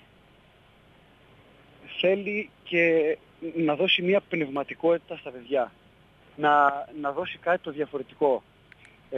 Να καταλάβουνε ότι αυτές τις 12 μέρες, μέσα σε έναν κοινό χώρο με πάρα πολλά άτομα της ίδιας ηλικίας, αλλά και διαφορετικής που τα έχει, πρέπει να λειτουργούμε σαν μια μικρή κοινωνία, όπως θα έπρεπε να λειτουργεί μια κοινωνία, είτε μικρή, είτε μεγάλη, είτε μεγαλύτερη. Και αυτό το έχουν πετύχει, πιστεύω, κατά τη γνώμη μου, με τα υπόλοιπα στελέχη. Όταν βλέπουν τα παιδιά ότι το ομαδαρχείο, οι ομαδάρχες, το αρχηγείο είναι μια ομάδα η οποία λειτουργεί σύσσωμη και λειτουργεί με ένα βήμα, μια παθιά, τα παιδιά καταλαβαίνουν και παίρνουν το μήνυμα αυτό που θέλουμε να δώσουμε. Και πιστεύω ότι είναι ο πιο σωστός τρόπος για να παραδειγματίσει ένα παιδί το πώς χρειάζεται να λειτουργήσει, ας πούμε, μέσα σε μια κοινωνία, για να λειτουργεί και αυτή σωστά. Ωραία. Και μέσα από αυτό, κάθε χρόνο, οι δεσμοί γίνονται δυνατότεροι, γίνονται ισχυρότεροι, και αυτός πιστεύω είναι και ο λόγος που μιλάμε όλο τον χρόνο και λέμε άντε να περάσουν οι μέρες για να ξαναζήσουμε αυτές τις 12, οι οποίες θα μας κάνουν να νιώσουμε κι εμείς έτσι μια ομάδα, πιο κοντά ο ένας στον άλλο, πιο δυνατοί όλοι μαζί, και να δώσουμε ό,τι καλύτερο έχουμε. Άρα η κατασκήνωση είναι μένει 12 μέρες, αλλά ουσιαστικά άπαξ και ξεκινήσεις δεν τελειώνεις. Η κατασκήνωση δεν είναι 12 μέρες. Η κατασκηνωτική περίοδος είναι 12 μέρες. Η κατασκήνωση είναι 365 μέρες. Από την πρώτη μέρα που ξεκίνησε η κατασκήνωση. Σωστό. Ωραία. Να σε αποδεσμεύω. Ευχαριστούμε πάρα πολύ για την παρέμβασή σου. Εγώ σας ευχαριστώ, Και φυσικά θα σε περιμένουμε στην κατασκήνωση, να σε δούμε και από κοντά. Που θα είσαι στα μικρά αγόρια ή τα μεγάλα? Εγώ είμαι στα μικρά αγόρια μαζί με τον Μιχάλη. Είμαι υπαρχηγός. Ο Μιχάλης είναι αρχηγός. Ωραία. Και πρώτα δώσ' όλα θα πάνε καλά. Καλή επιτυχία και στα χωρίσια που είναι δίπλα, για τη δικιά τους περίοδο. Και τα χωρίσια τώρα που είναι μέσα, αν δεν κάνω λάθος. Ευχαριστούμε, Χριστό. Ευχαριστούμε. Και σε χαιρετούμε, σε καληνυχτίζουμε και τα λέμε από κοντά. Σας ευχαριστώ πάρα πολύ. Καλή επιτυχία και στον Ιωσήφ, ο οποίος σε λίγες μέρες μπαίνει μέσα.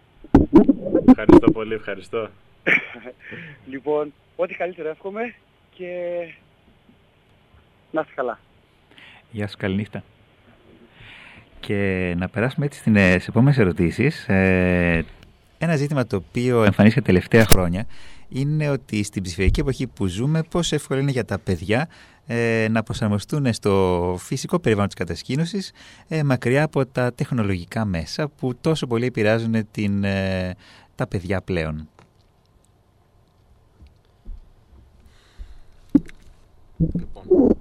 Να ξεκινήσω εγώ. Ας ξεκινήσω. Λοιπόν, δεν είναι εύκολο. Είναι δύσκολο και ειδικά στις μεγάλες ηλικίες, δηλαδή στα μεγάλα αγόρια και μεγάλα κορίτσια, νομίζω είναι πιο έντονη η ενασχόλησή τους με τα μέσα κοινωνικής δικτύωσης, με τις τεχνολογίες, δηλαδή τα κινητά τους, τα tablets τους και όλα αυτά που τους φέρνουν σε επαφή με το διαδίκτυο. Ωστόσο, είναι ένα στίχημα αυτό που βάζουμε στην κατασκήνωση, να ζήσουμε κάτι διαφορετικό. Αυτό είναι η φιλοσοφία της και το κάτι διαφορετικό συνίσταται και σε αυτό το κομμάτι, δηλαδή να απομακρυνθούμε λίγο από την συνεχή ενασχόληση με την τεχνολογία και το διαδίκτυο που είναι κυρίαρχο στη ζωή μας και το πετυχαίνουμε. Δηλαδή διαμορφώνουμε ένα πρόγραμμα τέτοιο ώστε τα παιδιά να μην έχουν ανάγκη να καταφύγουν στο κινητό τους και να συνομιλήσουν, να δουν βίντεο, να στείλουν μηνύματα. Δηλαδή δεν το αποζητούν. Εντάξει, σίγουρα κάποιες φορές θα θέλουν να μιλήσουν με τους δικούς τους στο Facebook ή με τους φίλους τους, αλλά νομίζω ότι σιγά σιγά, δηλαδή όσο περνάνε οι μέρες, ενώ στην αρχή μπορεί να έχουμε μια τέτοια επιθυμία, όσο περνάνε οι μέρες δεν το ζητάνε. Τουλάχιστον στην τρίτη περίοδο που είναι τα μεγάλα κορίτσια, κάπως έτσι κυλάει. Και νομίζω ότι μπορεί να είναι δύσκολος ο στόχος, αλλά το καταφέρνουμε. Τώρα, μα που και ο Ιωσήφας. Θα πω για τα μεγάλα αγόρια και γενικά για τα αγόρια. Όντως είναι δύσκολο, ειδικά για τα παιδιά τα οποία, τουλάχιστον εμείς στην ηλικία που είμαστε, ζήσαμε και λίγο, δεν προλάβαμε στην παιδική μας ηλικία τόσο την τεχνολογία όσο είναι σήμερα. Οπότε δεν είχαμε τόσο μεγάλο πρόβλημα, όμως στη σημερινή γενιά και στα σημερινά παιδιά τα οποία έρχονται και στην κατασκήνωση είναι αρκετά δύσκολο, μπορώ να πω, γιατί έχει γίνει τεχνολογία, τα τεχνολογικά μέσα, το διαδίκτυο, οι ηλεκτρονικές συσκευές έχουν γίνει αναπόσπαστο κομμάτι στη ζωή τους, καθημερινό κομμάτι στη ζωή τους. Αυτό που προσπαθούμε, τουλάχιστον εμείς, όπως είπε και η Ελένη, είναι ότι βάζουμε σαν ένα στίχημα να μάθουμε στα παιδιά να ζουν έστω και 12 μέρες χωρίς αυτά, χωρίς να είναι... να ζήσουν ανεξάρτητοι από αυτού του είδους τα μέσα και να ζήσουν μέσα στη φύση, αφού τους προσφέρεται σε έναν τέτοιο τόπο ευλογημένο, μέσα στη φύση, μέσα στο παιχνίδι, μέσα στο... αυτό νομίζω ότι για τα παιδιά είναι πολύ επικοδομητικό αυτό και μπορεί στην αρχή, όπως είπε και η Ελένη, να είναι δύσκολο για τα παιδιά και να αποζητάνε και τις ηλεκτρονικές συσκευές και τα πάντα και τα κινητά τους, αλλά στη συνέχεια δεν το ξεχνάνε κιόλας, γιατί όπως είπαμε και το πρόγραμμα είναι φορτωμένο όλη τη μέρα με παιχνίδια, με δραστηριότητες, με τα πάντα, οπότε ο χρόνος που θα μπορούσε να ασχοληθεί ένα παιδί, γιατί τα πάντα στην κατασκήνωση λειτουργούν ως ομάδα, όλα τα παιδιά λειτουργούν ως ομάδα, οπότε δεν τους μένει και χρόνος να ασχοληθούν. Και τώρα να ρωτήσω, μια που μίλησες για ομάδες και για στόχους, ποιος είναι ο στόχος του κάθε ομαδάρχη? Νομίζω για σειρά μου. Κοιτάξτε, ο στόχος του κάθε ομαδάρχη και ο πότερος σκοπός του είναι το να βοηθήσει τα παιδιά τα οποία θα έρθουν τυχαία σε μια ομάδα να καταφέρει να τα κάνει μια γροθιά. Να τα καταφέρει να τα κάνει μια ομάδα. Να αποδεκτούν το διαφορετικό, να τα καταφέρει να... Όταν χρειάζεται κάποιος βοήθεια να βοηθάει, να καταλάβουν ότι όλοι μαζί μένουν σε ένα σπιτάκι, όλοι μαζί μένουν σε μια σκηνή και τα πάντα στην κατασκήνωση λειτουργούν σε πλαίσιο ομάδας. Πιστεύω ότι σε αυτό βοηθάει και ο προσανατολισμός κατασκήνωσης και έτσι όπως είναι χωρισμένο το πρόγραμμα, οι ομάδες που είναι δεδομένες, και βοηθάει εκεί πέρα πολύ, αν μπορώ να το πω αυτό προσωπικά, η πιο σημαντική ώρα στην κατασκήνωση, το πιο σημαντικό σημείο, το πιο σημαντικό μέρος της, σημείο της μέρας, το πούμε έτσι, είναι η ώρα της ομάδος. Οπότε είναι η ώρα ομάδος, είναι ότι απλά μαζεύεται η ομάδα και δένεται. Έχουν εκπαιδευτεί και οι ομαδάρχες και βλέπεις τα παιδιά πώς είναι πριν από την ώρα ομάδας και πώς είναι μετά. Βλέπεις ότι μετά έχουν γίνει μια γροθιά, ότι είναι αυτό που λέμε ομάδα. Οπότε πιστεύω ότι αν μπορούσαμε να δώσουμε ένα προσανατολισμό τόσο στην κατασκήνωση όσο και στις ομάδες, είναι το να γίνει πραγματικά ομάδα. Αυτή η ενότητα που υπάρχει. Και πώς δημιουργούνται ευθύνες στην κατασκήνωση? Δηλαδή, υπάρχει ο αρχηγός, ο ομαδάρχης, ο βοηθός ομαδάρχη. Αυτή είναι η ιεραρχία, πώς λειτουργεί στην κατασκήνωση? Η κατασκήνωση αποτελείται από τα στελέχη, τα οποία είναι ομαδάρχες και συνήθως ο κάθε ομαδάρχης έχει και έναν βοηθό ή συνομαδάρχη, ανάλογα. Η ονομασία μετράει λίγο, αλλά είναι δηλαδή δύο άτομα σε μία ομάδα που τη συντονίζουν και είναι η επικεφαλής της. Τώρα τις ομάδες τις συντονίζει το αρχηγείο μαζί με τους ομαδάρχες τους. Τις συντονίζει το αρχηγείο, που αποτελείται από τον αρχηγό και τον υπαρχηγό, και κάποιες χρονιές, όταν έχουμε έτσι περίσσια στελεχών, έχουμε και το λεγόμενο επιτελείο, το οποίο είναι είναι μια ομάδα στελεχών που βοηθάνε στη λειτουργία της κατασκήνωσης σε πιο πρακτικά ζητήματα. Αλλά η ιεραρχία πάει κάπως έτσι. Ωραία. Και κάθε χρόνο ετοιμάζεται ένα θέμα. Έχει μια θεματική κατασκήνωση. Αυτό πώς δημιουργεί το θέμα και πώς βοηθάει στο να οργανωθεί το πρόγραμμα κάθε περίοδο? Λοιπόν, κάθε χρόνο υπάρχει και ένα διαφορετικό θέμα, το οποίο πρώτα απ' όλα να πούμε ότι το θέμα βγαίνει στην τη διακαινήσιμη εβδομάδα, στο πανηγύρι, μετά τον εσπερινό της Χρυσοπηγής, ναι, μπερδεύτηκα. Μετά τον εσπερινό που γίνεται στη Χρυσοπηγή, στο πανηγύρι, μαζευόμαστε με την παρουσία του Δεσπότη και της Ηγουμένης, του Γραφείου Νεότητος και όλων των στελεχών και των αρχηγείων όλων των περιόδων. Μαζεύονται, βγάζουν το θέμα για κάθε περίοδο.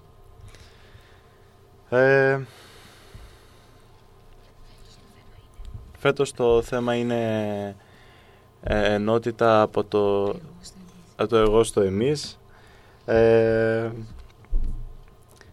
Αυτό, κάθε χρόνο συζητάτε το θέμα πάντα με όλους και βγαίνει με κοινή απόφαση, μέσα είτε από προβλήματα τα οποία προκύπτουν είτε μέσα από την κοινωνία, είτε από ανάγκες που προκύπτουν μέσα από την κοινωνία, ώστε να περάσουμε αυτές τις 12 μέρες στα παιδιά μέσα από αυτό το θέμα κάποια μηνύματα που θα μπορούν να τους χρησιμεύσουν στην μετέπειτα ζωή τους. Έστω και ένα μήνυμα, νομίζω, να περάσει ένα παιδί, το οποίο θα το χρησιμεύσει και θα του αλλάξει έστω λίγο τον τρόπο σκέψης του και θα τον κάνει λίγο καλύτερο, νομίζω είναι χρήσιμο. Και αυτό το θέμα, όπως διαβάζουμε και τα υπόλοιπα θέματα που έχει το φυλάδιο, πώς βοηθάει στην οργάνωση της κατασκήνωσης? Όλες οι δραστηριότητες και όλες οι ψυχαγωγίες μέσα στην κατασκήνωση είναι γύρω από αυτό το θέμα. Οπότε και μέσα από το αγιογραφικό που κάνουμε κάθε μέρα συζητάμε και για αυτό το θέμα. Δηλαδή όλο το κόνσεπτ της κατασκήνωσης περικλείεται γύρω από αυτό το θέμα.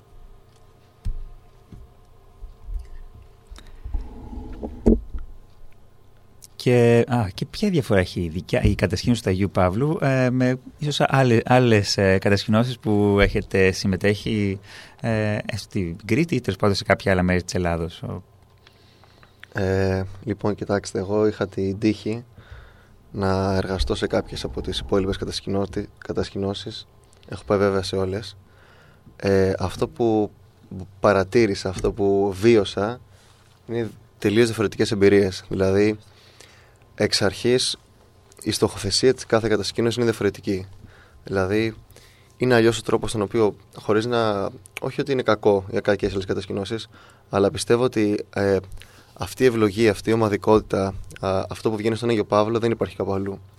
Δηλαδή, αυτό που γίνεται στον Άγιο Παύλο είναι ότι τα παιδιά μπαίνουν, κάνουν κάτι τελείως διαφορετικό και βγαίνουν μετά από 12 μέρες.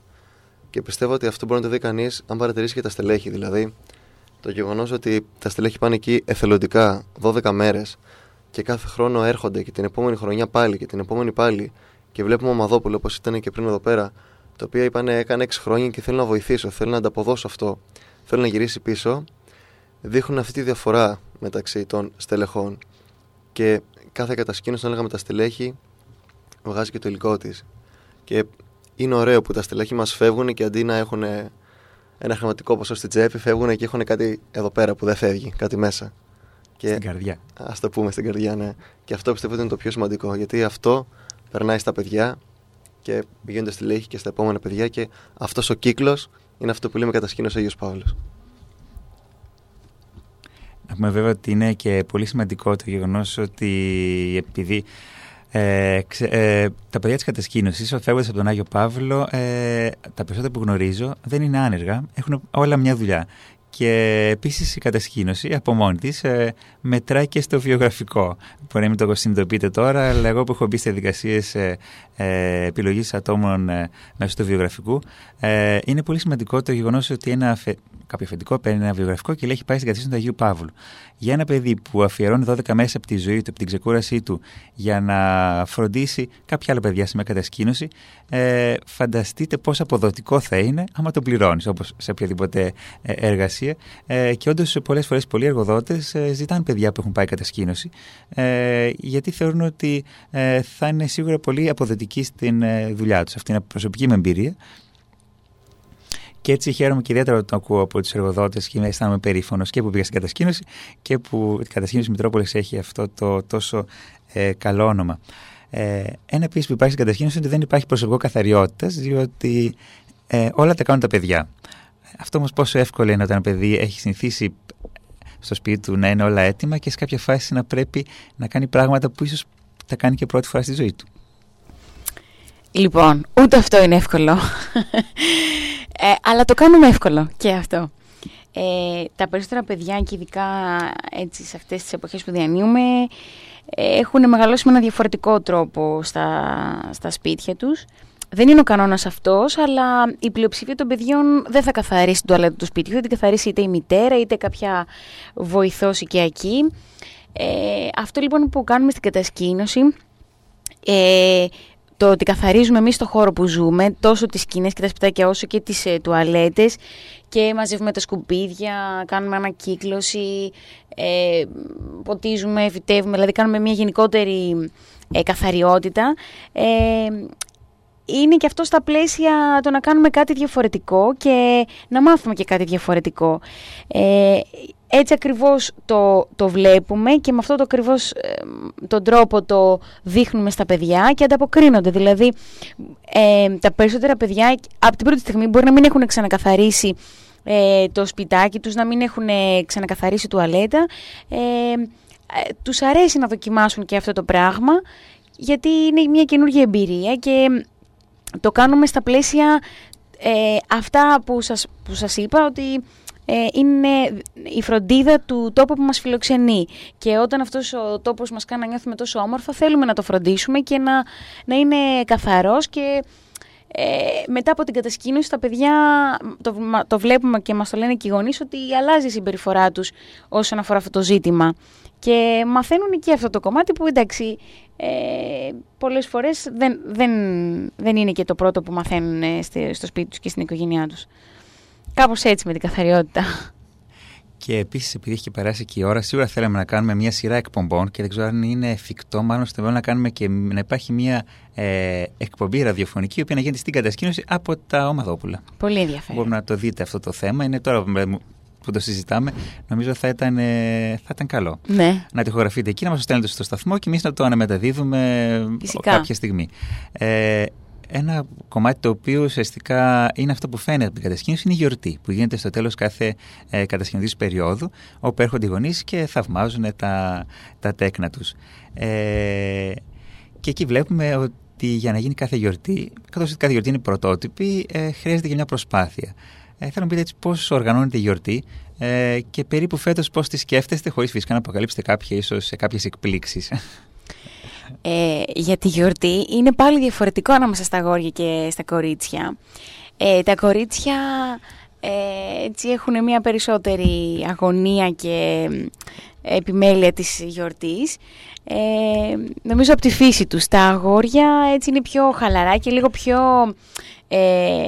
αυθόρμητα στις γιορτές τους. Όσοι γονείς μας ακούνε και έχουν στείλει τα παιδιά τους είτε στα αγόρια είτε στα κορίτσια, μπορούν να αντιληφθούν αυτό που λέω αυτή τη στιγμή.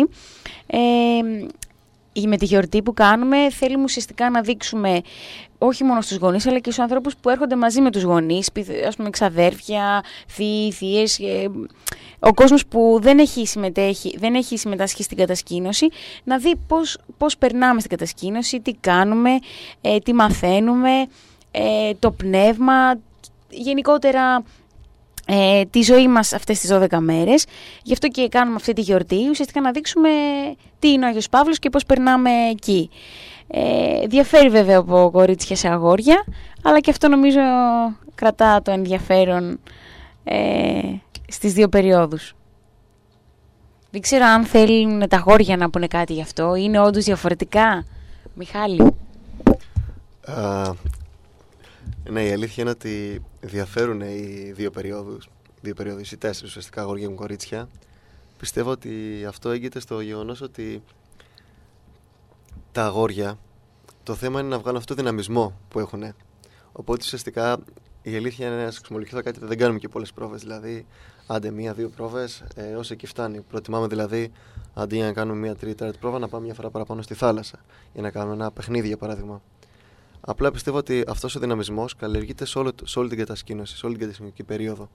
Οπότε βγαίνει στη γιορτή. Αυτό πιστεύω ότι είναι η κύρια διαφορά. Αλλά παρόλα αυτά, όλες οι γιορτές είναι ωραίες, να πάτε σε όλες κλπ. Βέβαια, αλήθεια είναι κάθε γιορτή είναι και ένα θαύμα. Από ό,τι θυμάμαι εγώ, ειδικά τον πρώτο καιρό που αγχωνόμουν και πώς θα βγει και τι θα βγει. Μετά από τα επόμενα που είχα πλέον την εμπειρία από τις προηγούμενες χρονιές, παρατήρησα ότι την ώρα της γιορτής υπάρχει ένα. Πώς να το πω, μια ευλογία, μια όρετη δύναμη η οποία τα οργανώνει τα παιδιά και είναι ήσυχα και γενικώς πάνε καλά. Ενώ μπορεί 5 ώρες πριν ή στην τελευταία πρόβα να είναι όλα χάλια.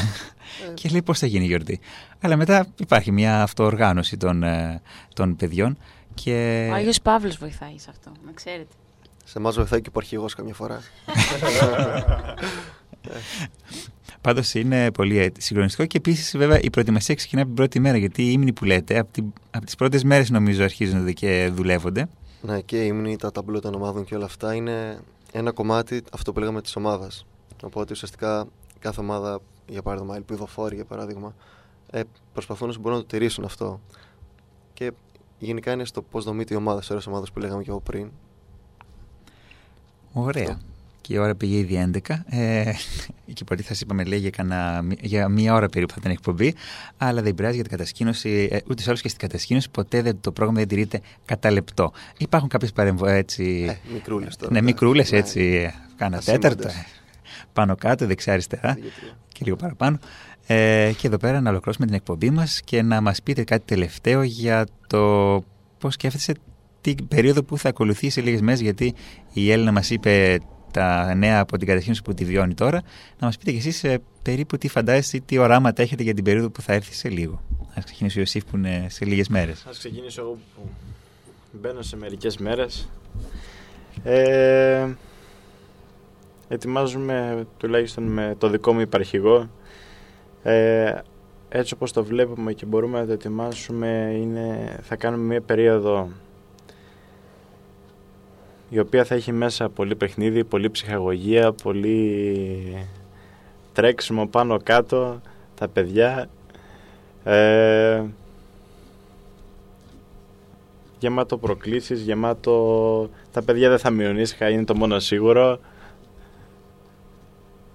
πιστεύω να τα απεξέλθουμε στις απαιτήσεις και των παιδιών πρώτα απ' όλα, γιατί αυτό είναι το θέμα, τα παιδιά είναι να περάσουν καλά. Και πιστεύω να αρέσει στα παιδιά ό,τι οργανώσουμε με το δικό μας υπαρχηγό. Αυτά, δεν ξέρω, οι υπόλοιπες περιόδους, η Ελένη. Εμείς μπαίνουμε μετά τον Ιωσήφ, δηλαδή μετά τα μεγάλα γόρια. Το πλάνο που έχουμε κάνει είναι και εμείς να έχουμε ένα πρόγραμμα γεμάτο με πολλές δραστηριότητες, παιχνίδια, ομιλίες, επισκέπτες, μια εκδρομή, μπάνιο στη θάλασσα.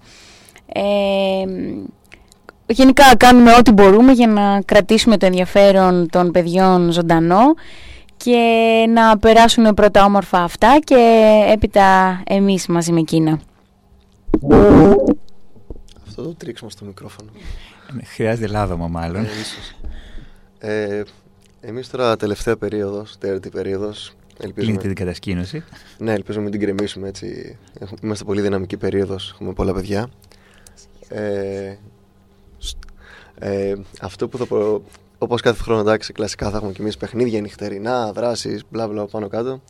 Ίσως κάτι διαφορετικό που θα δοκιμάσουμε φέτος είναι το να μπορέσουμε να συνδυάσουμε κάποιες επισκέψεις με δραστηριότητες σε παιχνίδια μέσα.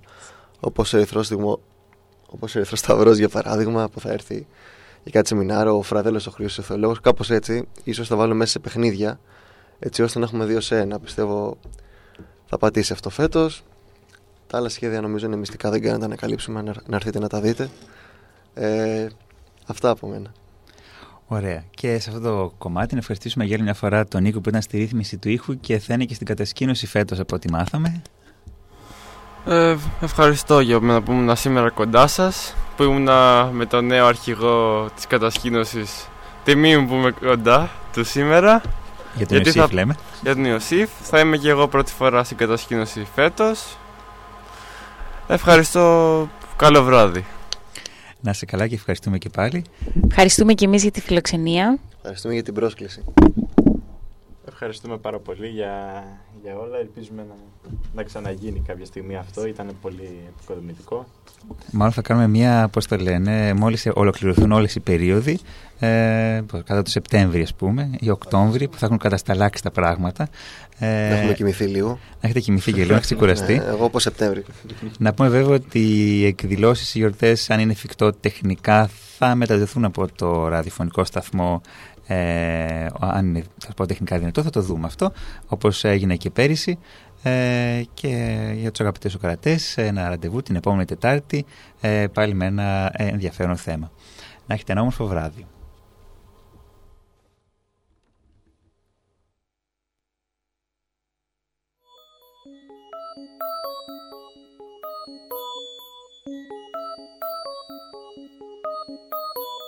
Οι νέοι αντιμέτωποι με τους σύγχρονους προβληματισμούς.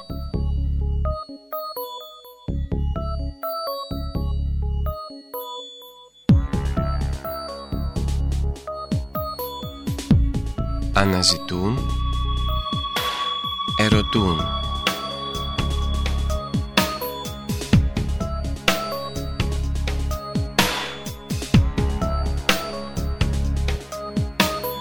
Και ψάχνουν απαντήσεις.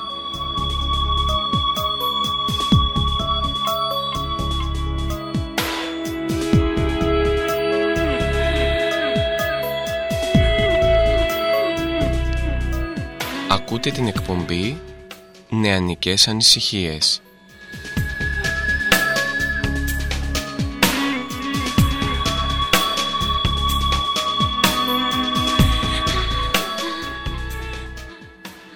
Την εκπομπή επιμελούνται και παρουσιάζουν οι νέοι του τόπου μας.